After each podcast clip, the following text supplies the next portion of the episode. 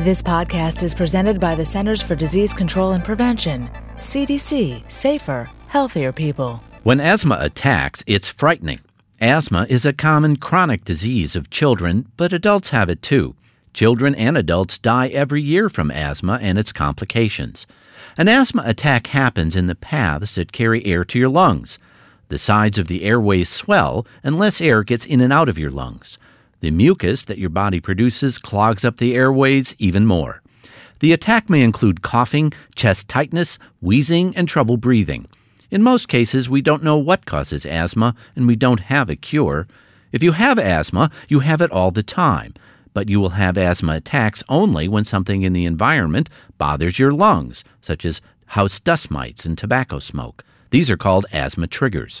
Control your asthma by knowing the warning signs of an attack, staying away from asthma triggers, and following the advice of your healthcare provider. Learn more at www.cdc.gov/vital signs. For the most accurate health information, visit www.cdc.gov or call 1 800